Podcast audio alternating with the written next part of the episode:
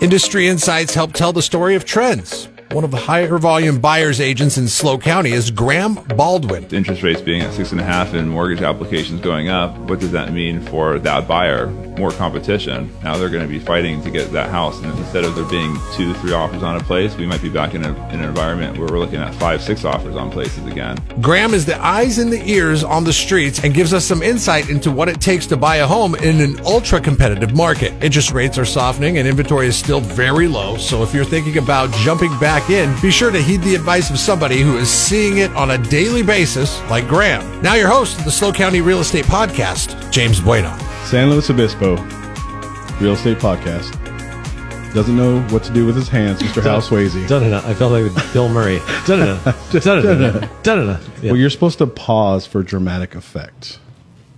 So I'm pausing for dramatic effect. Well, your cadence is really enticing. Thank you. It's called I- I a appreciate pregnant pause. that. Well, that's JT. JT, how are you, sir? Awesome. Are you kidding me? Get to be here with you guys. And our, our newest member that's back again, Mrs. Bobby Kelly. How are you? I'm lovely. Thank you for having me. We have this tall gentleman in the building. Yes. And who is he? Six foot six foot seven, drink of water. Six seven. Seven- six eight. Six eight. Six eight. Six, eight. I always sell you short. You're not. You're there's. No, you're not Six, six eight. eight. There's no way. Six, seven, and seven eighths.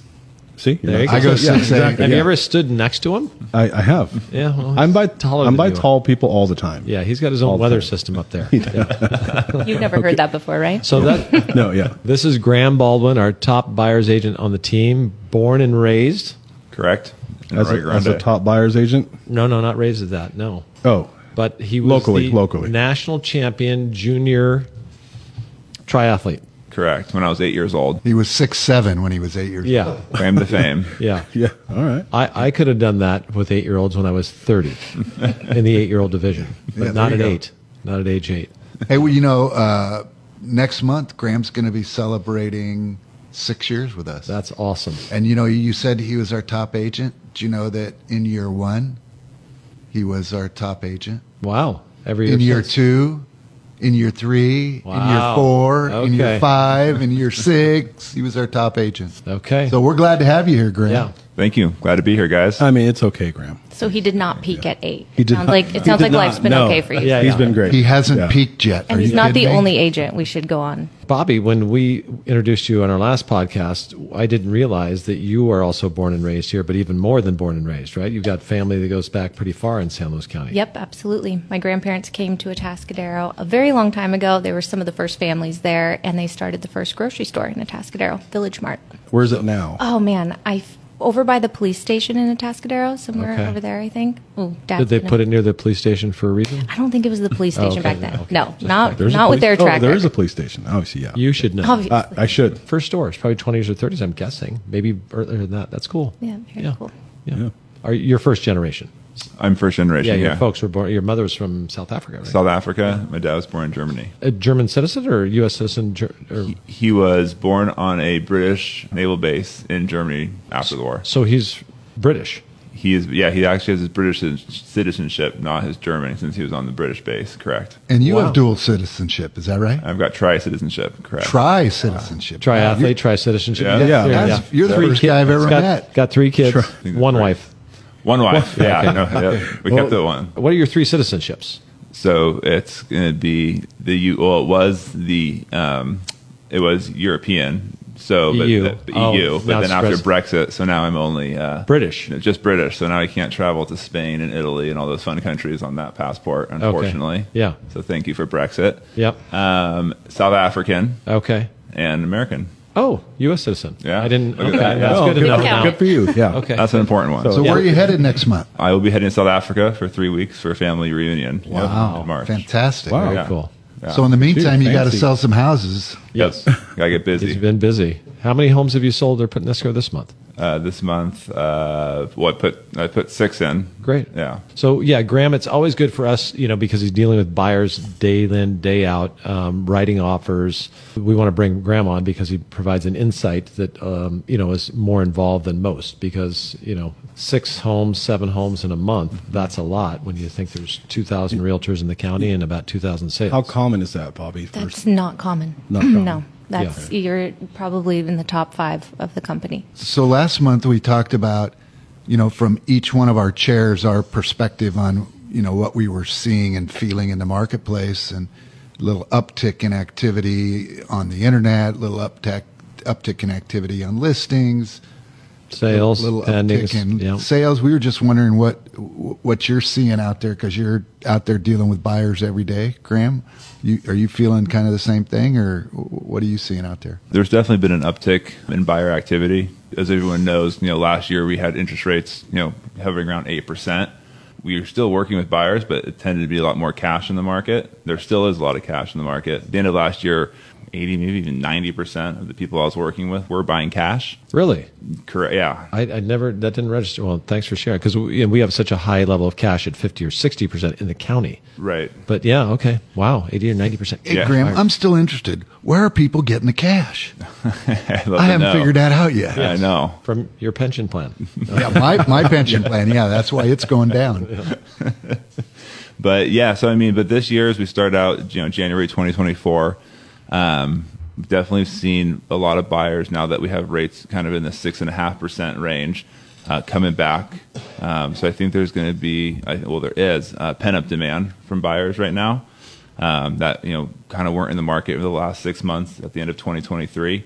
So I've talked to a lot of the great lenders that we work with, and they've all said that their uh, you know their mortgage applications are up significantly um, just in this new, in the new year here. So I think there's going to be a lot of new buyer active. Well, there it already is, and I think it's going to continue to increase, continue it through quarter one and into quarter two. You know, hopefully that also with those r- rates will also kind of loosen up the inventory as well. Some sellers will realize, okay, well maybe I can jump ship now from my three and go to six and a half. It's not as bad from going you know then three to eight. What do you tell that buyer that's got a little bit of cold feet now? Because it seems like we we do have a subset of buyers that are always waiting for something to change. Well, I tell them exactly what I just told you now is the interest rates being at six and a half and mortgage applications going up. What does that mean for that buyer? More competition. Now they're going to be fighting to get that house. And instead of there being two, three offers on a place, we might be back in, a, in an environment where we're looking at five, six offers on places again. For a buyer now, and they're serious that want to buy, sooner the better because prices aren't coming down. The only thing that's going to go up is competition. Why do you think you're so effective at getting offers accepted? Because your acceptance rate's really high. Yeah, I think the biggest thing for me is communication with the listing agent. I don't just take somebody's offer and email it over to the uh, listing agent, cross our fingers, and wait to hear back. I'm in constant communication, asking them how many offers they have in hand. You know, where I fish as much as possible to find out where those offers are at, so where we need to be. My job is to get the clients the house for the best price and the best terms, right? Sure. But I tell them my job is also to get you the house. It- It's interesting because I'm usually on the other side of that where offers come in, and I just find it fascinating, you know, that somebody would just take something so important as an offer on a home and just quote unquote mail it in. You know, I've heard you talking to other agents, and I've, you know,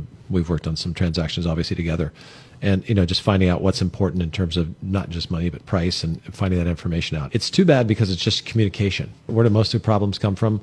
Communication you know, or lack of it Lack of it. right? And, and that's not just a text or an email. So I, I think what you do is so good and so helpful for your clients, you know, and you find those things out. And plus, I think you've built good relationships because aren't you then, when you get an offer, you're trying to sell that agent on your offer, your buyer, the loan program, everything. Yeah, exactly. There's a lot more that goes into it than just the price. Contingencies, figuring out how to be creative with those so that the seller is most comfortable with the offer, who who they're working with is you know with getting their loan through, Yep. uh, making sure that that you know making sure that the good local lender that's got a good track record. Um, and that, that lender is also reaching out to the listing agent, vouching for the client, saying, you know, letting them know that they're, that they're solid, they're, you know, underwritten, ready to go. There should be no hiccups. Um, so all all all, the, all those things from all different angles. So That makes a huge difference. I mean, Hey, the the fun part of this podcast is it's not rehearsed. Right. You know, we kind of make up our questions on on the fly. So, Dave Ramsey says uh, how important it is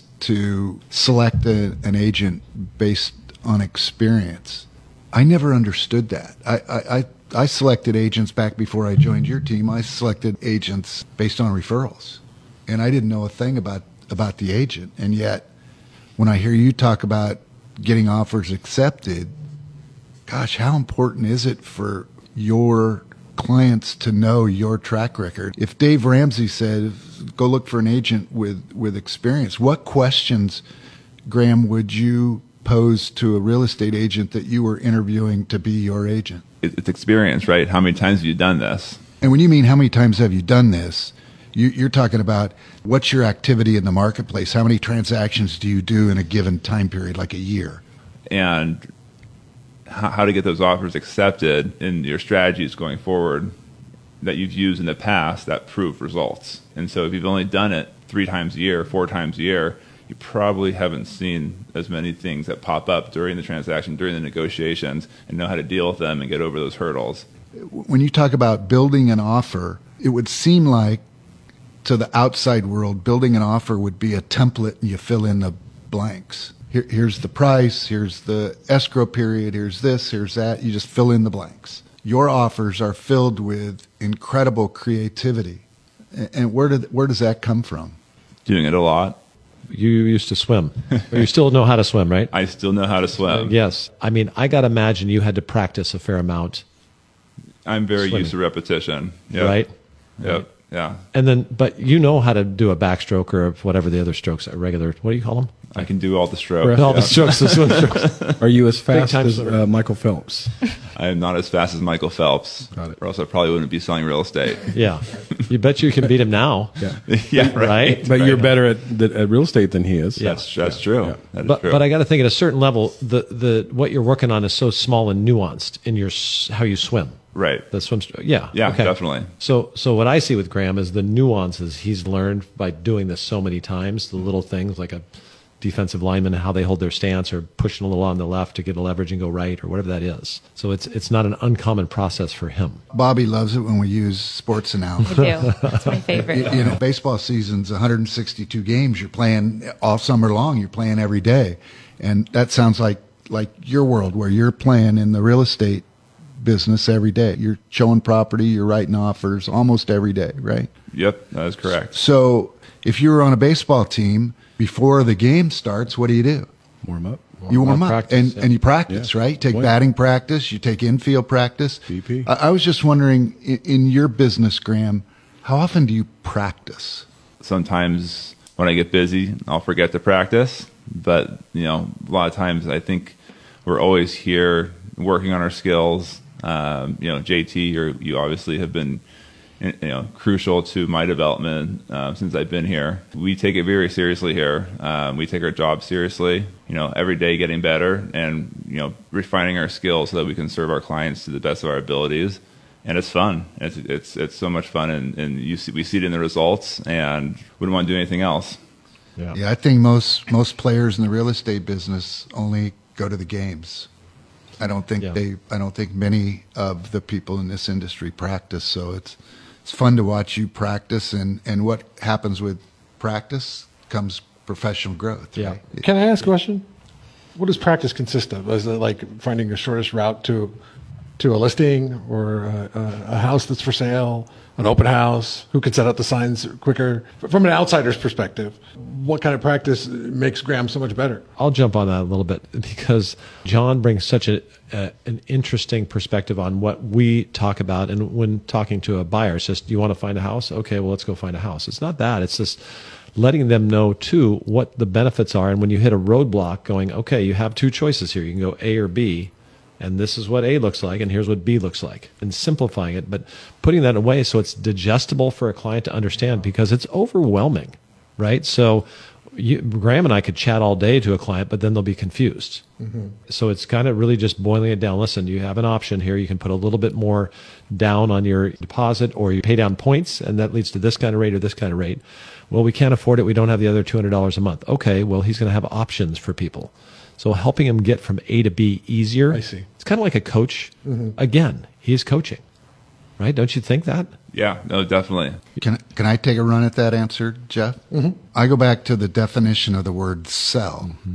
and it's from an old English word sellin, and you know what it means? No, no, no clue. uh, most people would think it means to take, like to take one's money, right?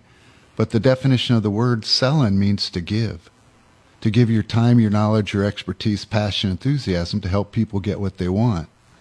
So most of the time when I'm in a practice session with Graham, we're practicing on how he can, through a really great line of questioning, help his client self discover what it is that they really want when they're searching for a house. As you develop those skills of asking your client what they want, you have a better chance of, of giving them what they want. I don't know about sports guys, but you would want to know who you're pitching to. You would want to know who's on the other side of that. And when you do the amount of deals that this team does, you you know the personalities that you are working with. You know a little bit about the listing agent. You know how they like to you know communicate, how they like to be handled. So I imagine that's helpful too when you're you know trying to figure out how to really get your your client's offer to the top of the list. It reminds me too of uh, you you used the word leader for Graham as a as the person leading the the buyer to help them get what they want, and a couple of leadership styles that are used the best to get the best result. These two leadership styles are used in conjunction with one another. And one is coaching, and that's just merely asking questions to find out what they're looking for, right? And this and the second one is being authoritative, not authoritarian, authoritative, which means, hey, come with me. I know how to get us to the promised land. Put your trust in me, and we'll get there together. And when you combine those two things, um, that's where leadership, real leadership and coaching occur. And that's what I hear Graham doing. Graham is a very humble person, but I think w- one of the things too why I uh, love working with Graham is, you know, somebody will give me a call and say, "Hey, we're going to thinking about selling our house," and I, I allude to Graham, and he's going, "Okay," he's already calculating who he has in his head, and he says, "Hey, I'm we got a heads up on this. You know, we're not sure it's going to happen, but there's a good chance we might have this thing available." And uh, are you still? Is that still what you want? Absolutely. I- I guess in swimming that's cheating because you jump in the pool before everybody else. But in real estate, it's providing good value, right? That's So- not cheating here. Yeah. No. So so I think that's great, and I also think it's so fun because we do collaborate so much. Because Bobby, when you say real estate's a pretty individual, in general, Right. you're on your own, right? Typically, yeah. Yeah. That's why I think you guys were such a good fit with this company is because Yeah. we're yeah we we try to really promote the team aspect here, Right. and it, and you really can help your client from working together. You know, Yeah. they're the ones who benefit for sure. Between Graham and Dakota and Sharon, other agents on the team, you know, everybody on the team, the collaboration I think goes a long way. And boy, he learns stuff and brings it in, shares it with us. We share some things with each other. I think we all get better. Can you give an example how that collaboration has benefited some of our clients? obviously between you and the you know Dakota and Sharon, everybody upstairs, Our customer service team. customer service team. Yeah. I mean when it comes down to you know, I mean even just come down. Let's say request for repairs, right? You've got Dakota upstairs. That's closed. What? How many transactions for you now? Thousand, yeah, whatever, something, exactly. a lot, a lot of transactions. If I have questions, you know, about the how to handle something on the request, Dakota's Dakota's done it. You know, he's done it more times than I have because he's Right. done it for every single. You know, he's done all your transactions, mine, all the other agents' transactions. right? You have that wealth of knowledge. It allows for me to go back to the clients and ex- explain it in a way that I might not have seen it the first way. Uh, It's a win-win for everyone, right? Because now their offer and their request is stronger.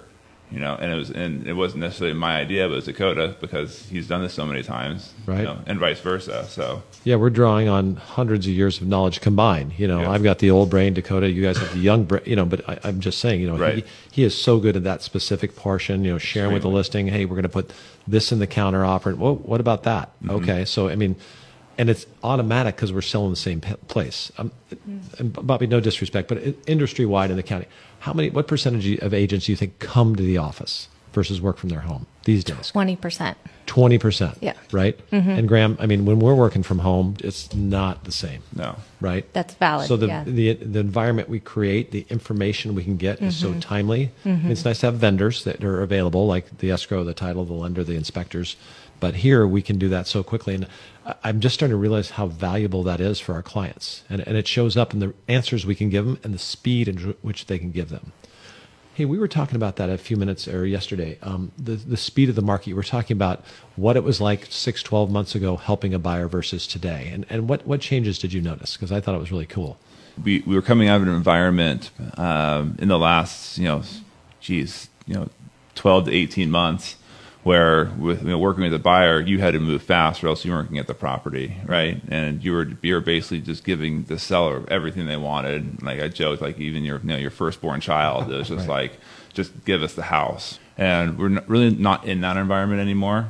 Um, you don't have to be in that environment. Maybe I should say. Right. Um, I, you know, my mentality is to still kind of stay in that environment because it gives you a competitive edge. Sure. Um, but still, you know, I have to check myself sometimes. Be okay. well, Maybe we just need to, take, you know, take a step back, take a couple deep breaths. We have the time now. Right. You know, we don't need to just accept this offer, this counter offer right away. We have Right. time to maybe sit down and maybe put a little, put another counter offer back. That's maybe going to get, you know, help the buyer a little bit more. Right. Um, and the seller is, doesn't have as many offers to choose from right now, so they're willing to you know come to the table and talk about that. Mm-hmm. So it's it's a breath of fresh air, um, but at the same time, you don't want to take your foot too far off the gas because it's still a very competitive market. So you definitely want to stay strong, but you you, do- you do have a little extra time to kind of take that breath Yeah.